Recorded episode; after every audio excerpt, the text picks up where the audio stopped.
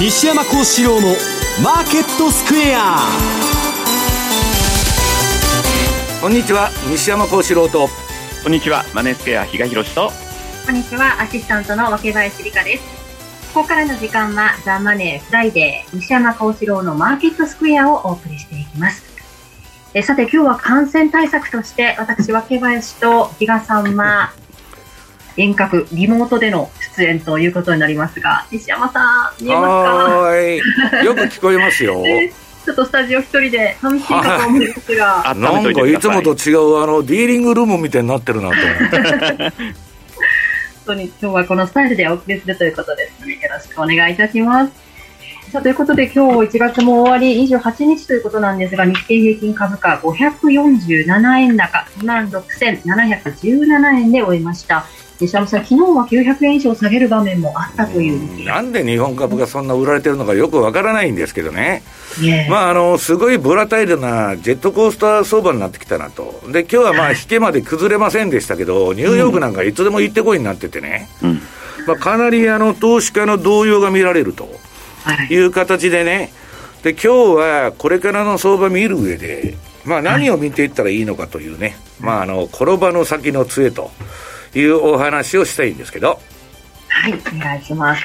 そして、比嘉さん、為替の方ですが、まあ、F、FOMC を終えてちょっとしてからですが、ドル円の方は115円台乗せるということで、ドルが強含んでいる感じがしますね。まあそうですね、株が不安定だというようなところで、まあリスクオフになるとどうしてもドル買い円買い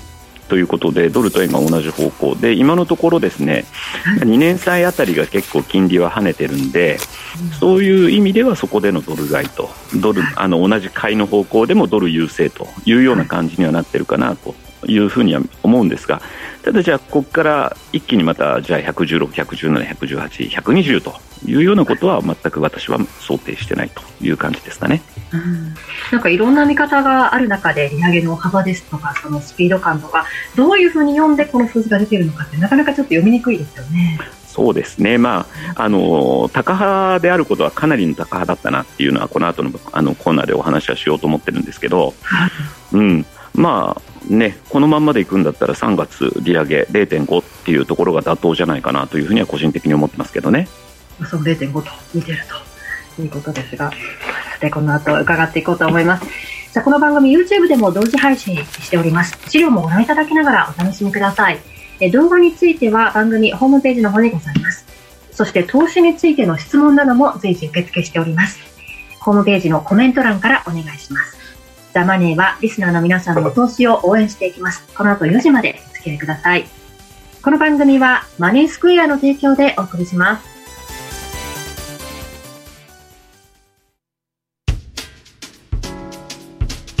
お聞きの放送はラジオ日経です。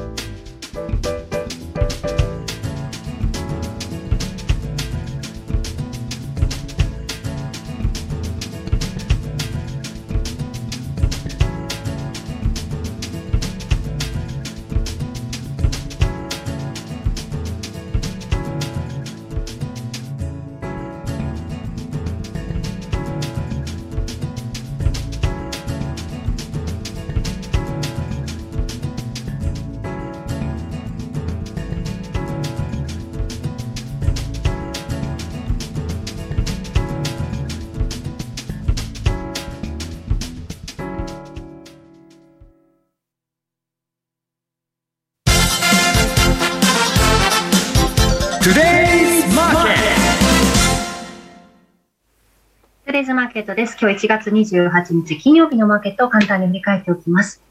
大引けの日経平均株価は547円高、547円丸4銭高い26,717円34銭。えそしてトピックスが34.45ポイント高い1876.89ポイントでした。そして為替です。現在ドル円が115円の3539。ユーロ円が128円の6469、ユーロドルが1.114954円での推移となっています。ではまず、日川さん、今週の為替の振り返りお願いします。はい。まずは今週、まあ、避けて通れないネタというと、まあ、アメリカの FOMC でしょうということで、まあ、FOMC の声明文と議長会見サマリーをまとめたものを今、えー、画面でご確認いただけるかと思うんですけど、まあ、基本的にその3月の資産購入、テーパリングは終了というのは、まあまあ、これは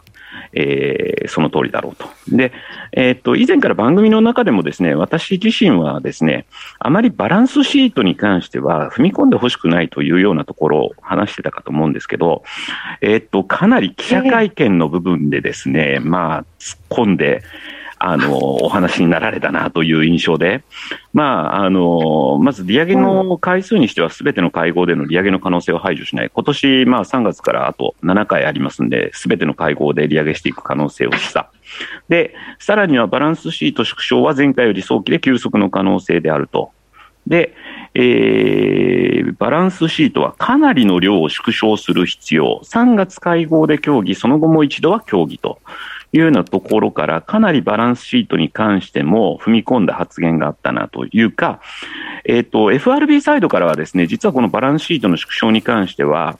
えー、満期償還になったものはそのままもう再投資しないよというようなことを言ってたんですが、会見でですね、もう、えー、こういうような発言があったっていうことは、なんかまあ、それ以上に、えー、引き上げのスピードを速めていくのかなというふうに考えざるを得ないですし、で、このバランス、えっ、ー、と、3月の会合で協議、その後も一度は協議なので、一応タイミング的に言うと、まあ、5月4日か6月15、この辺から、まあ、バランスシートの縮小も開始するような、まあ、この文言をそのまま受け止めればですね、そういうような感じかなと。かなり高派。で、まあ、以前から西山さんと番組でもお話ししてる通りで、本当にちまちまやってたら間に合わんでしょう。ただでさえ0.5でも何回やったら間に合うのと。今のアメリカのインフレ率、直近だと7%。この間 IMF が、えっと、出してたインフレ率でも5.9ぐらいかな、年末まで今年の。というところを考えると、やっぱり一発目結構ちょっと大きめにやってくるんだろうなというところで言うと、まあ3月0.5って先ほど冒頭でも言いましたけれども、そうなってくるんだろうなと。はい、で、まあ、えーと、この結果を受けてというわけではないんですが、その前からですね、アメリカの2年債、10年債、まあ、特に2年債ですよね、やはり金利、えー、上昇というようなところでですね、えー、チャートが出ますかね、アメリカの2年、10年債の冷やし。これでいくと、もう2年債はもう、えー、1.2タッチするような場面ももう直近では見られました。で、まあ、これは素直にですね、あの、利上げ、まあ、何回行われるかわからないんだけれども、結構、えー、連続的に行われてくるというところを反映している一方で、10年債が、まあ、なかなか、えー、高止まりしてて、そこからまた上がりきれないというのはですね、逆に言うとその先っていうのはアメリカ経済って悪くなるんじゃないの？というようなところがですね、まあ、この10年債のですね、動きには現れているのかなとで、利上げというと、やっぱり意識しておかなければいけないのが、今まで一番恩恵を受けてた、まあ、IT、ハイテク関連の株式市場かと思うんですけれども、まあ、ナスダックのチャートを次出してもらえると、あれなんですが、やはりここに来てですね、えー、かなり下げというのも、ちょっとやっぱり無視できないかな。特にあの、えー、っと、ボリンジャーバンドを書いた、ちょっとあの、チャートを見ていただくと、かなりここのところの下げって厳しく出始めてるなというのが見て取れますし、はい、でよくですね、ここのところ、先ほど西山さんもお話になってましたけど、ここのところの株って、例えば、えっと、寄り付きで結構高くつきました。そこから一旦上昇に行くんだけど、途中でドスーンと落ちててですね、で、また最後、引けにかけて戻ってきたりとか、非常にだから、こう、不安定な、ボラを伴って不安定な動きが続いていると。で、えっと、この間あったのが結構、ナスダックって5%下げて、終値で結局、前日比ちょっとだけプラスで戻ってきた日とかっていうのもあったと記憶してるんですけど、逆にそういう動きだと、あ、下値で買って、やっぱりアメリカ株の強さっていうのはそういうところに出てきてるのかなみたいに錯覚を起こしちゃう可能性があるかなと。どちらかというと私はこういうふうに振りながら実は下げてるというのが意外と皆さん気づきがあの、鈍くなってしまってですね、あの、気がついた時に、あれ、こんなに下げてるよってことになりかねない動きにつながるんじゃないかと思って、そのあたりはかなり要警戒かなと。で、まあ、この番組でもですね、えー、毎回のように出しているシーズナルチャートですね、ニューヨーク株のシーズナルチャート見ていただくと、まあ、比較的、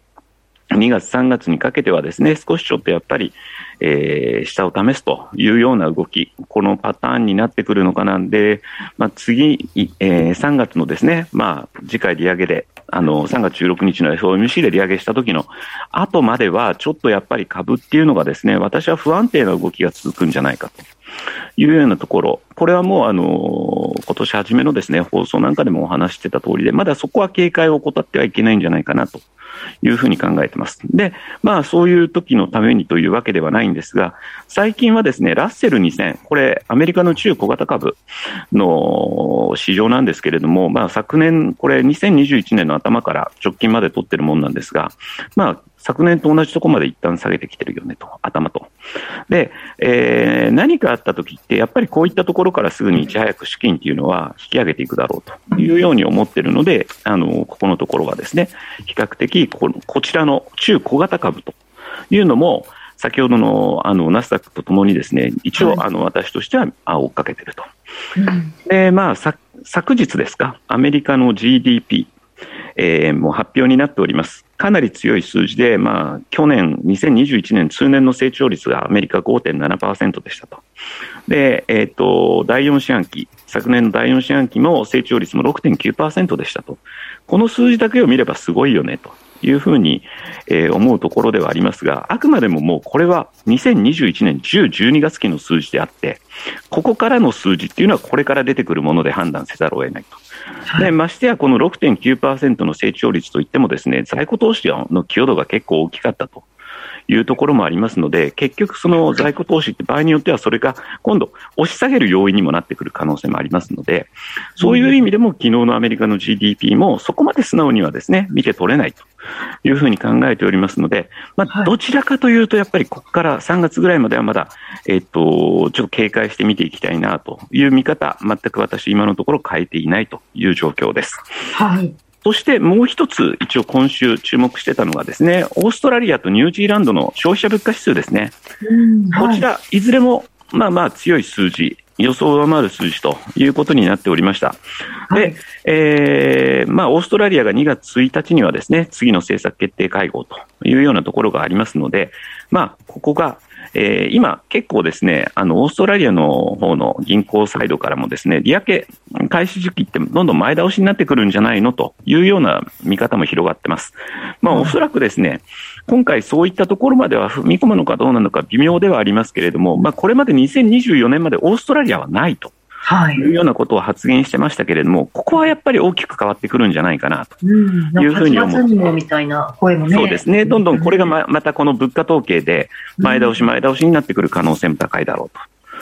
そういう意味ではですね、まあ、OG9 位が今1.07近辺ぐらいまで、えー、冷やしのチャートを見ててもですね、まあ、1.07近辺まで戻ってきているというところはあります。うん、まあ、えー、どちらかというとですね、以前から私たち、あの、オーストラ、OG9 位のですね、ダイヤモンド戦略というのを打ち出してて、まあ、あの、1.07を中心として、まあ、仕掛けをしましょうと。と買いをですね、仕掛けるという戦略を打ち出してたんですが、なんかやっぱり1.07、この辺の近辺まで来るとですね、売りのポジションも一時的に持ったり、買いのポジションも持ったりというようなところで、非常になんか、あの、ちょっと下がってはまた利確、上がっては利確みたいな感じでですね、非常に今、あの、いい動きになってきてる。やはりこの1.07近辺あたりというのがですね、居心地のいい水準なのかなという気がしておりますと。なんかね、ちょっとボラが出るといいなってお話されてましたけど。はい。まあ今、比較的そういう意味ではですね、いい水準のところまで戻ってきて、そこでの今、えー、ちょっとパタパタしてるというような動きなので、この部分で、まあ、あの、動いてくれる分には、まあ、もちろん、オーストラリアの利上げ前倒しの話が、一層強まれば1.07を超えていくというようなところにもなろうかと思いますが、まあ、ニュージーランドも追加利上げというのはもう否定できないところなので、はい、この1.07を中心とした値動き、ここら辺を期待したいなというふうに思ってます。はい、わかりました。えそして西山さんの方からは、果たして3月に0.25%や0.5%の利上げをしたところで、インフレは収まるのであろうかということですが。はい。はい、今、あの、インフレがテーマになってんだけど、はい。あの、こんなもんもう後手に回ってるんでね。まあ、比嘉さんも言われてたんですけど、はい。0.25ずつ8回やったって2%しか上がらないんですよ、政策金利。はい、インフレ率がね、えー、表の大本営発表が7%と、で、裏がまあ、過去の統計に当てはめると、まあ15%というインフレの中で、3月に0.25とか0.5を上げたところで何なんだっちゅうね、小幅な、まあインフレ以下のね、すごいマイナス金利、実質マイナス金利で運営していくと。で、まああの、えー、っと、このナスダック、まあ、ハイテクがね、下がってるんで、まあ、あの、アメリカ株っていうのは7銘柄の成績なんで、ハイテクが上がらないとですね、えー、株が上がらないと。で、まあ、ナスダック100が落ちて、まあ、ちょっと不安心理が高まってるんだけど、まあ、ちょっと今日はアップルがいい決算出したんで、まあ、ちょっと落ち着いてるんですけどね。これ、まあ、あの、ATR チャンネルの一番外のバンド。黄色いところに行くと、一旦まあ、相場止まることが多いと。で、止まらないとバンドウォークして上げていくような感じになることも多いんですけど、うん、一旦下、下はですね、人相場という意味では、いい値幅をやったんです。で、今、その、この下の黄色いバンドにタッチして、ちょっと戻してるっていうのが今の状況なんですね。はい、で、こんなもんですね、まあ、その、大騒ぎしてるっていう割にはですね、えっと、次の3ページ。えー、CNN の、えー、恐怖と欲望指数ですね。これいつでも見てる。はい、まあ、この前株が大下げしとった時でも51とかね。で、さ、ここ数日は30%台で、まあ、あの、恐怖の方に傾いてるんですけど、なんか大底という感じの、このダッシュボードじゃないんですね。あの、歴史的な大底っていうのは10以下まで相場が下がって、そこで逆張り投資家出るんだけど、今まだ30なんだこれ3か。はい。うん、全然大したことないじゃんと。で、少なくとも、えー、次のですね、えー、4ページ。恐怖と欲望指数の、まあ、歴史的な動き見るとね、まあ、10以下っていうのはそんなないんだけど、まあ、少なくとも20のとこまで下がってこないと、なんか下げ切ってみんな投げたっていう感じにならないんじゃないかということなんですね。で投げるどころか、私がブローカーに、えー、ここ株の下げの中で聞いたところ、えー、米株市場はですね、えー、アメリカの個人もファンドも結構買いに出てるっつうんですね。ちょっと意外だったんですけど、で、まあ今まで十何年間そういうのにどっぷり使ってきてますんで、今回も大丈夫だと。で、今回も大丈夫だっていうのはですね、5ページ。これは、いわゆるあのー、ナスダック総合指数ですね。100じゃなくて、コンポジットの、あのーはい、それがね、えー、っと、1998年からまあ2003年までの、まあ、あの、バブルとバブル崩壊のチャートが出てんだけど、これはね、えー、っと、最初バブルでまあ85%値上がりしたと。で、まあ2000ぐらいからね、5000まで一気に走ったわけです。うん。ね、IT 革命だと。そうですね。で、その後、まあ下げるんだけど、最初の一発目の下げってね、初動で36%下げとんですよ。だから今のナスダックの、えー、チャートの下げなんていうのはね、まあまだ大したことないというかですね、まあそんなにわーわー言うような、その、まあみんながまだビビるような水準にはなってないと。ただね、先ほど私あの、この番組の番宣でツイートしといたのに、えっと、ラッセル2000、まあ、あのー、ちょっと今日チャート貼り忘れてきたんですけど、ラッセル2000のね、チャートが出てるの比嘉さんもさっきあのー、紹介しておられたラッセル2000の、えー、これがですね、えー、パウエルピボット。パウエルがピボットっていうのは何かって言ったら、方針転換してからの行動心理学でどうなるんだっていうチャートがあるわけですよ。まあ、恐れとかね、怒りとか、いろんな感情がね、相場上げ上げ下げする中で出てくると。これはね、えー、ツイートの方を見ていただきたいんですけど、恐ろしい軌道になってまして、うん、まあね、9月頃までだらだら、まあラッセルは下げちゃうみたいなね、まあそれは、あのー、単なる予想ですよ。いうのも出てるということなんですね。で、まあ、えっと、為替の方の話に移りますと、えっと、次の、えー、6ページ。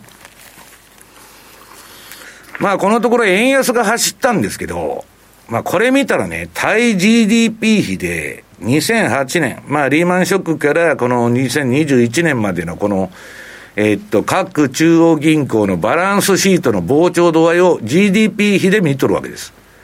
これ見てたら日銀って異常じゃないですか。うん、で、ここ数年の、うんと ECB の拡張の仕方も半端じゃない。で、じゃんじゃんばらまいてるね。アメリカがおとなしく見えるわけですよ。だから、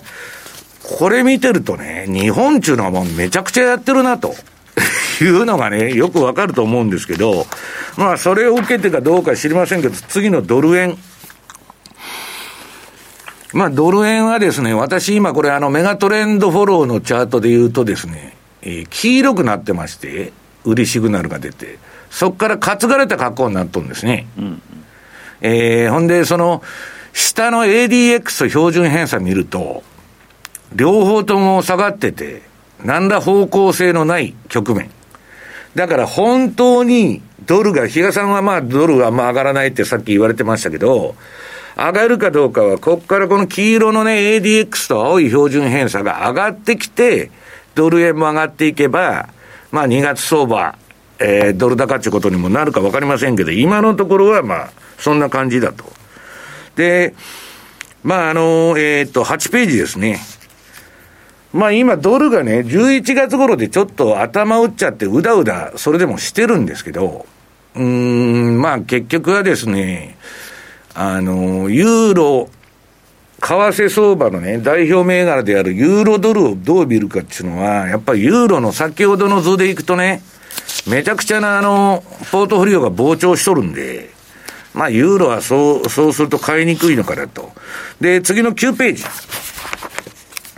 これ、ユーロドルのチャート見ると、まあ、ドル円よりはまあ分かりやすくてですね、今、急降下で下がってると。まあ、アメリカがまあ、あの、利上げっていうのもあるんですけど、まあ、ポートフォリオがあれなと、ラガルドさんがですね、まあ、のんきなことばっかり言ってますんで、まあ、あの、市場に舐められてるっていう形になってると。でね、これあの、じゃあ、ドルが本当に、えー、皆さんが言うように、とりあえずドル高の流れなんだけど、ね、どんどんこれからアメリカの利上げにつれつれて上がっていくのかっていうと、ちょっとクエスチョンマークがつく。でなぜかというと、これからの相場を見る上で重要なのは、名目金利と実質金利を両方見とかないとダメだってことなんですね。で、10ページ。これはあの、マーク・ファーバーさんのレポートから借りてきたんですけど、まあ、実際このチャート作ったのは、債券王のジェフリー・ガンドラック。えー、ガンドラックが、これアメリカのね、えー、実質金利の、えー、実質フェデラルファンド金利つって出しとるんですけど、えっ、と、マイナス6%だと今。で、マイナス6%っていうのはインフレ以下の金利しかないんだから、ドルの価値はどんどん減価してるんですよ。実質購買力は下がってるってことですよ。だけど、相場は、まあ、ドルは今買われてると。だから、いつまで持つかというね、えー、のが焦点になってると。ただし、まあ、ここにもね、あの、青字で書いてるんですけど、ことこれは私が言ってんじゃないしに、マーク・ファーバーさんが言っとんですけどね、トルコのエルドアン大統領はさておき、ラガルドよりもハト派で無能な経済、えー、政策立案者をむず見つけるのは難しいと。ね。こんな無能な人はそうそういるもんじゃないと。だからあんまり、えー、急いで利利上げしないだろうという観測でですね、まあ、ユーロは、えー、売られると。いうことに、まあ、なってるわけですけど、ドルもね、この実質金利見たら、ドルの価値はどんどん落ちてるってことなんですよ。で、それに市場が気づいたときに、まあ転換が、えー、ドル安への転換が起こってもおかしくないと。で、えー、これはね、えー、っと、なんだっけ、こんな、その、先ほどから言ってるで、0.25を8回やったところで2%だって言ってるんですけど、えー、11ページですね。まあ、これの、え、っと、これもいつでも紹介してます、ヤルディーニの、えー、戦率のチャートと、要するに、えー、グリーンの消費者物価に比べて、アメリカの長期金利低すぎるぞと。みんな1.8とかね。えー、で、まあ少なくとも5、6%してないと最低でもおかしいわけですけど、まあこんなことになっとると。だから、まあさっき、ガンドラックがマイナス6%って言っとるけど、まあ、長期金利と消費者物価と比べても、マイナス5%の実質金利なんです。だからまあかなりね、えー、ドルもね、えー、そんなにその、じゃあ盤石なのかというと、まあちょっと恐ろしい気がすると。で、えー、っと、この、じゃあインフレが止まるって言ってるわけですけど、FRB の連中はみんな。えー、12ページ。まあなんで世界的に物価が上昇してるのかと。まあ、それは中央銀行はね、資金量、まあ、マネーサプライボンボン増やしてると。で、まあ、政府が経済に介入してきて、まあ、いろんなことをやってると。で、一番問題は、この赤字で書いてる、私がいつでも言ってます、グリーンフレーションですね。環境だとか、まあ、社会だとか、企業投資とか、まあ、ESG 投資とか言ってですね、まあ、みんなが共同幻想っていうか、アホみたいなことを言い出したと。まあ、で、それで、結局、まあ、今までの、その、なんだ、二酸化炭素を出す企業ね、な、石油とか石炭に投資しとるやつはけしからんとか、もう極端から極端に触れちゃって、こういう構造ができちゃった以上は、もうインフレっていうのはね、ある種構造的なものになっちゃってると。いうことなんですね。やって貿易戦争もやってるし、まあ何が何かわかんないと。で、皆さんに私が訴えたいのはですね、インフレになったらどうなるんですかというね、質問がすごく最近多い。まあみんながインフレって言ってるから、間違いなくマーケットテーマはインフレなんです。で、それが13ページ。これもね、マーク・ファーバーさんが言ってるんですけど、要するにね、マイナス金利っていうのは日本もそうなんですけど、インフレ以下の全部金利を作ってるわけですよ。まあ30年間ね、ざっと大雑把に言っちゃうとゼロだと。ねよ、あの、銀行に金預かっといてもゼロだと。で、公共料金から税金からで全部毎年上がってて、で、ここに来て物価も全部上がってんですよ。これって増税と一緒なんですよ。ね。で、増税になると、誰が、えー、苦しむのかちょっと、低所得者、年金受給者、そして、えー、資産の比較的高い割合を預金や国債で保有している慎重かつ保守的な投資家。これ今まで日本のね、えー、日本人はまあデフレがずっと続いてきたと、少なくとも20年、25年。だ現金がバブルしてたんで、現金持ってるだけでよかったんですけど、もう現金も劣化していくと。なぜならマイナス金利になってるからということなんですね。だから、まあ今はそのドル高の流れができてて、これから私もあの標準偏差と ADX の動き見てね、2月相場見ようと思ってんだけど、ちょっとね、脆弱じゃ、脆弱な環境だなという気がするんですね。うん、何を見てね、上がるのかっていうのは、どこまで織り込んでいるのかっていうのもちょっと読みにくい1月相場でしたよね。はいだからまあ、こういう状況の中ね、えー、あの、後半のコーナーでは、じゃあ何を見ればいいのかという話をしたいと思います。はい、お願いします。以上、テレストマーケットでした。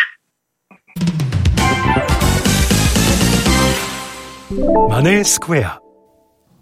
マネースクエアといえば、特許取得のオリジナル注文トラリピ。2022年トラ年は、ぜひトラリピ運用をご検討ください。マネースクエアでは現在、皆様のトラリピ運用を応援するキャンペーンを実施中。まだ口座をお持ちでないお客様は、新規口座開設キャンペーンをぜひチェックしてみてください。今なら、クオカード500円分が、お友達もあなたももらえるお友達紹介キャンペーンも開催しております。さらに、2022年はマネースクエア CFD も強化中。特設ページにて詳しくご案内しております。マネースクエア公式サイトよりご確認ください。2022年トラ年はトラリピにトライしてみませんか？マネースクエアではこれからもザ・マネー西山幸四郎のマーケットスクエアを通して投資家の皆様を応援いたします。毎日が財産になる株式会社マネースクエア金融商品取引業関東財務局長、金賞番号第2797号。当社の取扱商品は、投資元本以上の損失が生じる恐れがあります。契約締結前交付書面をよくご理解された上でお取引ください。お聞きの放送は、ラジオ日経です。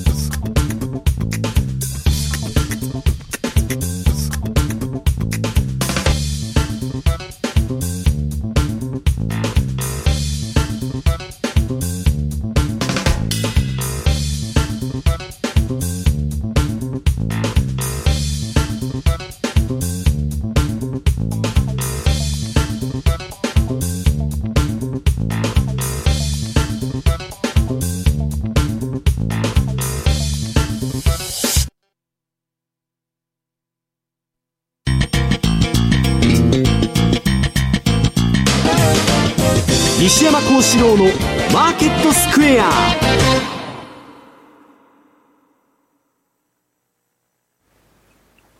このコーナーではマーケットの見方について西山さんにいろいろな角度で教えていただきます。今日のテーマは、この2年間のアメリカの MMT はインフレで終焉を迎えつつあるということですね。はい。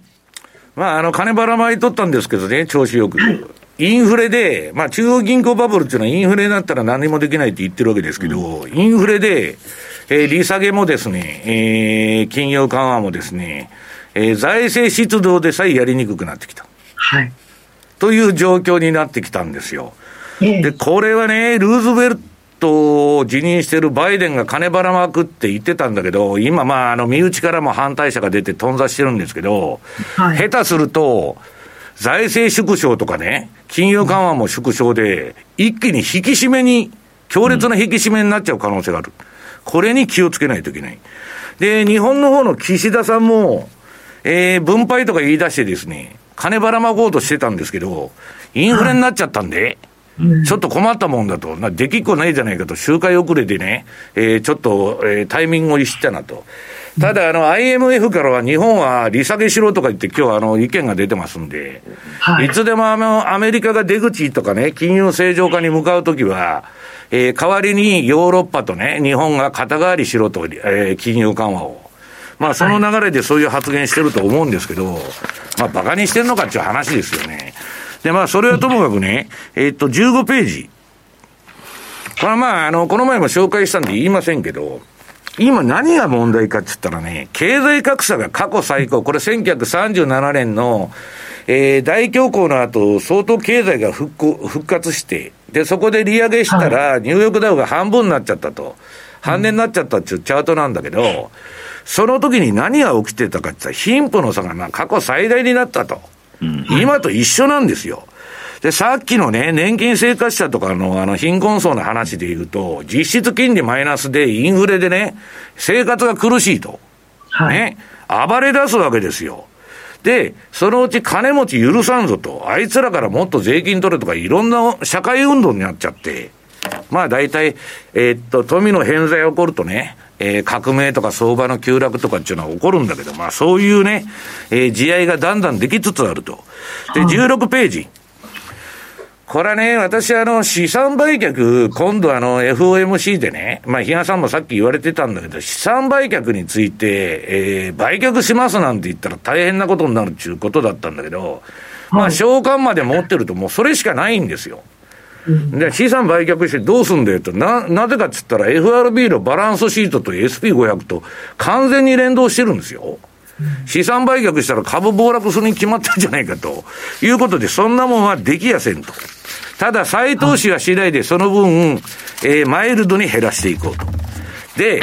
えっと、このね、資産買い入れっていうのは、いかに常軌を逸したね、頭の悪い奴がやってる行動かっていうのは分かるのは、17ページ。何が物価の番人だと、その中央銀行っていうのは頭おかしいんですね。なぜかというと、このアメリカのね、これ商業用不動産。グリーンストリートのね、商業用不動産指数ってこれ有名な不動産の指標なんですけど、これ見るとね、リーマンショック前のあのサブプライムの狂乱のバブルを100として、今154.7ですよ。うんね、リーマンは不動産バブルが破裂したんですよ。そのリーマンの不動産バブルの5割増し、6割増しやっとるんですよ。で、こんな状況にもかかわらずね、皆さん、リートを買い入れとるんですよ。おかしいでしょ。バブル、あのー、むちゃくちゃ膨らましてね、崩壊さすためにやっとんのかみたいなことをやってるわけですよ。はい、で、私は住宅がね、こけたら株なんちゅうのはまだ大したことないんだけど、大変なことになるぞと、アメリカはね。みんな住宅の値上がりで食っとる国ですから。で、まあ、個人の方もね、えっと、18ページ。これね、ブローカーに言わすと結構おしめ買いが出てるんだって。で、比嘉さんが言うように振りながら下げると、おしめ買うと、大変なんですよね。えー、っと、戻ると思って買ったらまた落とされ、戻ると思ったら買ったらまたまた落とされみたいなことになって、で、これはね、もう、あの、この、アメリカの証券会社のね、アカウントの中身見ると、ほとんどの投資家が現金比率がもう過去最低になって、バンバンにレバレッジかけてると。いうことなんですよ。で、これ相場が下がったらね、マージンコールですわ。要するに証拠金足りませんから売ってくださいとか勝手にカットしますっていうことになると。だから、えー、っと、この19ページ、中央銀行もそうだし、個人もそうなんだけど、まあ、これあの、パンローリングから出て歴史的名著、狂気とバブルっていうのがあるんだけど、人間はね、一人一人話してるとまともなんだけど、群衆とか集団になると必ず来るっちゅうんですよ。で、このね、ダリューが言っとんのは、それがね、持続可能ならいいですよ。永久にバブルの電車道で相場が上がっていくと。FRB がね、資本主義の循環中原則を無視して、永久に PK を入れて上げていくってことをやってきたんだけど、要するにですね、生産性を高めずに、金だけばらまいて給付金とか、ね。で、借金ばっかを増やして、そんなことはね、長期的に不可能だって言っとるわけです。で、今回のね、このアメリカ株の急落っていうのはね、えー、20ページ。まあ、あの、バフェットの片腕のあの90歳のチャーリー・マンガーさんがもう前から警鐘を鳴らしてて、はい、まあ今、ロビン・フッドがガタガタになってきてるんだけど、うんうん、このね、要するに、少なくとも今のところミレニアル世代は株式市場の勝者に見えるが、すべて涙で終わるって、終わると確信してるって言っとるんですよ。ね。何十年も相場見たした、見てきた人から言えば、まあこの前のグラ,、グランサムのスーパーバブルじゃないけど、常軌を逸した行動だと。で、アメリカはね、漫画はもう社会主義になってんだから、これはね、国家管理バブルになってるんだけど、これが崩壊した時の平均回帰の動きっていうのはね、大変なことになると。で、21ページ。これもグリーンスパンさんがね、史上最大のバブルは債券市場だと、まあ誰が見てもわかりますよね。まあ、ゼロ近くとかマイナスまでどこも行ったわけですから。で、それはね、えー、今どういう状況かっつったら、まあ、1970年以降目にしたことないスタグフレーションが、不景気の物価高が起こるんじゃないですかと。で、それはね、株と債券、両方ともに打撃を受けると。これはまあ、だから資産の持っていき場がないということになっちゃうんですね。はい。だから今年の相場は難しいと。運用先がね、えー、どこに金持っていっていいのか分かんないと。で、じゃあこれからどうしたらいいのかというと、はい、23ページ。これはもうね、えー、っと、いつもの循環のサイクルより中間産業のサイクル見といた方が確かだろうと。これ見ると、比嘉さん、まだ2月は下げるんだよね。比嘉さんもさっきあの、シーズナルチャート出してたけど、うん、戻って、えー、下げて、ま、戻って下げるみたいなね。うん、一番、ね、振りながら下げるっていやらしいあれで、うん、で、3月、4月はちょっとリバウンドして、また5月から7月まで落ちるみたいなね。まあ嫌なチャートだなと。で、これを土台に、いや、今みたいにインフレになってなくてもこういうチャートになってるわけだから。これを土台にね、この24ページ。このまあテーパリングと、えー、利上げ予想って、まあゴールドマンが出しているこのなんだっけ、えー、FOMC のミーティングですね。うん。もうこれが全てなんです、今年の相場の。だからここで、パウエルさんが何をその言うかなんだけど、問題はいつでも言ってるように、株が暴落しとっても利上げするんですかと。あるいはそれで利上げ止,、ま、止めちゃったら、株が下がったんで利上げやめますと。今度はインフレが止まりませんと。ニッチもサッチもいかんじゃないかと。いう落とし穴があるんですね。だから私はね、本当に利上げなんかできるのかと。で、やったところで0.25、8回やったところで2%しか上がらないと。インフレが7%も8%も言っとんのに2%上げて、マイナス金利じゃないかと。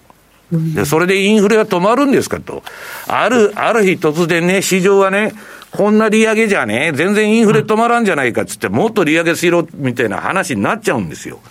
で、ただ、今まだ壊滅的なそういう危ない状況になってないと思ってて、25ページ。ここから何を見るかというとですね、イールドカーブと株式のエキ利回り。要するに、債券の金利より、株のエキ利回りが下がっちゃったら、インフレで金利上がって、はい、株に配当投資とかね、そんなんする意味何にもなくなっちゃう。もう一つはいつでも言ってる炭鉱のカナリアのイールドカーブですね。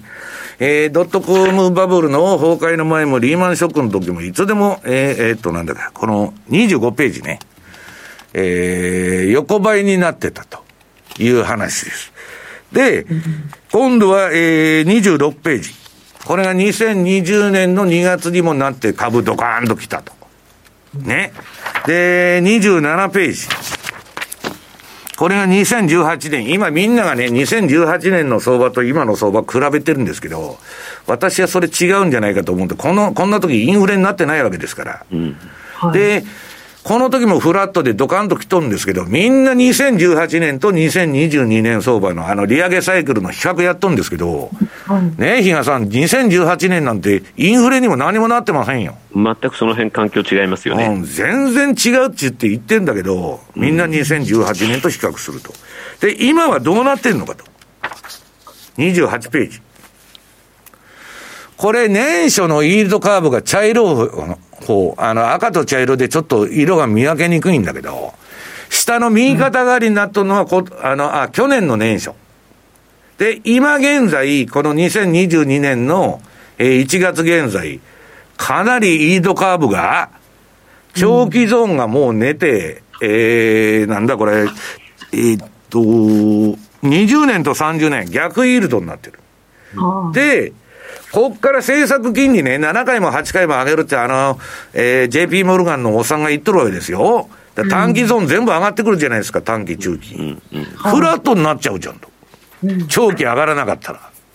だから、これをね、えー、ストックチャートドットカムのダイナミックイールドカーブっていうのを見りゃ、もう誰でもこれ見れますんで、少なくとも1週間に1回は確認して、これがフラットになってきたら、ちょっとポジションを大幅に縮小しないとですね、はあ、えー、壊滅的な打撃を被る可能性が、インフレですから、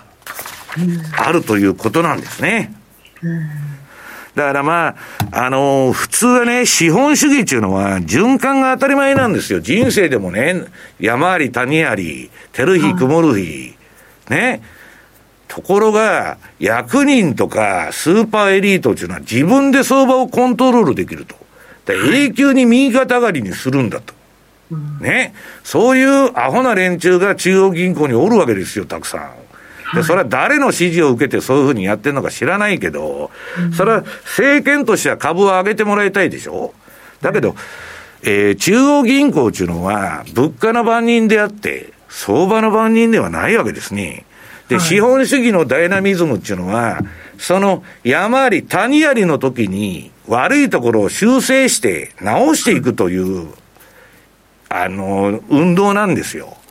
だから、変な投資家も駆逐される。暴落があると。そのスパックとかミームとかね、そんなに集まってる人も全部駆逐されるっていうのは相場なんだけど、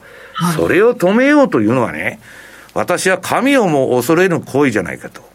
いうふうに思ってるわけですね。うんまあ、受け止め方、今回は FMC 様々でしたけれども、織り込んでるのか、織り込みすぎてるのかよくわかりませんが、あの、織り込んでないと思いますよ。織り込んでないってことですかね。シーズナルパターンで言うと、まだちょっと、比嘉さんもね、3月まで要注意ってことでしたけれども、2月、まだ注意なする場面が多そうだということですよね。はい、以上、マーケットスクエアでした。お聞きの放送は、ラジオ日経です。